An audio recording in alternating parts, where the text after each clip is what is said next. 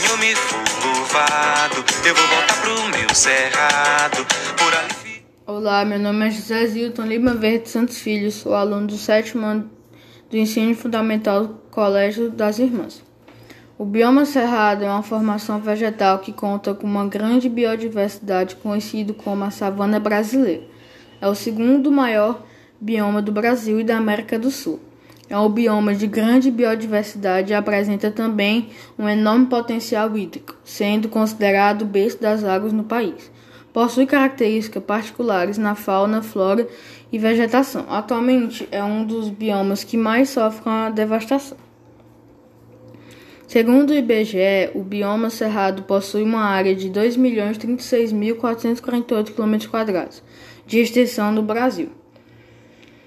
Diferente de outros biomas, possui uma característica singular. É o único bioma da América do Sul a limitar-se com vários outros biomas. Ao norte faz fronteira com a Amazônia, ao nordeste e a leste com a Caatinga, a sudeste faz limite com a Mata Atlântica e a sudeste com o Pantanal.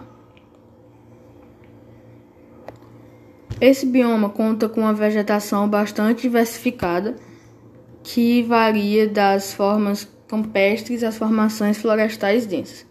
No Cerrado, são encontrados 11 principais tipos de vegetação, os quais apresentam grande variedade de espécies, como as arbóreas, as herbáceas, as arbustivas e os cipós. As principais espécies vegetais do cerrado são ipê, pau-terra, angicó, pequi, aroeira, copaíba e jabuticaba. As variações na temperatura na precipitação e altitude ao longo do cerrado determinam diferentes marcas marcantes na composição dos espécies. Os ecossistemas do cerrado são controlados por interações entre a água e a disponibilidade de nutrientes. Apresenta clima tropical sazonal que apresenta duas estações bem definidas: verão chuvoso e inverno seco. A fauna do bioma Cerrado conta com um diversificado número de espécies animais, dos quais se destacam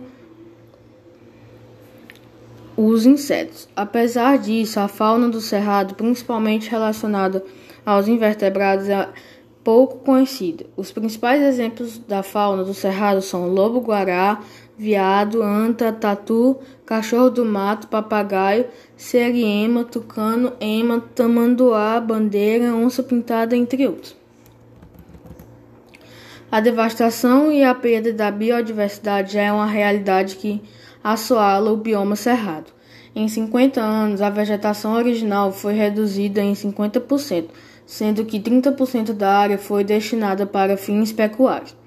Além de prejudicar a biodiversidade em decorrência de, da falta de habitat, o desmatamento provoca também diversas alterações climáticas e, de, e descaracteriza a paisagem do bioma. De fato, cerca de 80% do cerrado já foi modificado pelo homem por causa da expansão agropecuária urbana e construção de estradas. Aproximadamente 40% conserva principalmente suas características iniciais e outros 40% já as perderam totalmente. Somente 19,15% corresponde às áreas nas quais a vegetação original ainda é bom estado.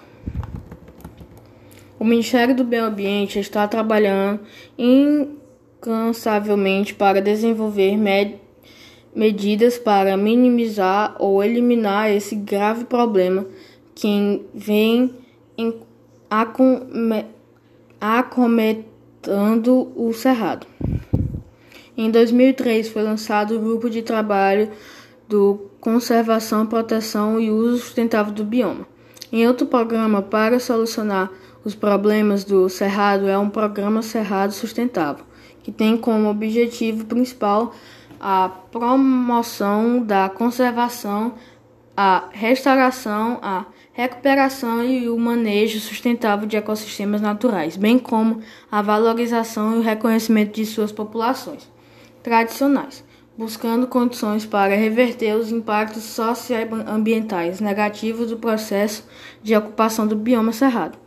Com todos esses gramas. Esperamos que salvem o cerrado brasileiro. É isso aí, pessoal. Até, a até o próximo podcast.